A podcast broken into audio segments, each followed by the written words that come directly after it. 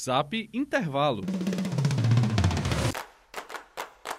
Uma lava outra, lava uma, lava outra, lava Você sabia que existe o Dia Mundial de Lavar as Mãos? Pois bem, existe sim. Dados de uma pesquisa comprovam que em cada centímetro quadrado da sua mão existem em média mil bactérias e que lavar as mãos corretamente reduz 43% o risco de doenças diarreicas e reduz 16% o risco de doenças respiratórias. Sem contar também que se você lavar suas mãos de forma correta, você pode evitar ainda muitas doenças, tais como hepatite A, gripe, catapora e conjuntivite. Então, nunca esqueça.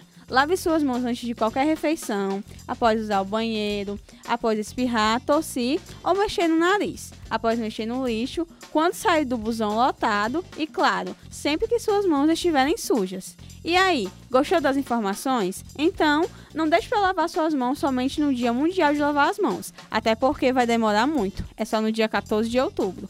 Lave-as todos os dias. E para terminar, Fique com mais um pouquinho da música Lavar as Mãos, do Arnaldo Antunes, interpretado pela banda Santa Vingança. Até o próximo programa do quadro Você Sabia. E claro, não deixe de conferir a nossa página no facebook.com barra programa intervalo. Até mais. Lívia Lira para o Zap Intervalo 2.0. Uma produção Fonor Devroy Brasil. Depois de brincar no chão de areia a tarde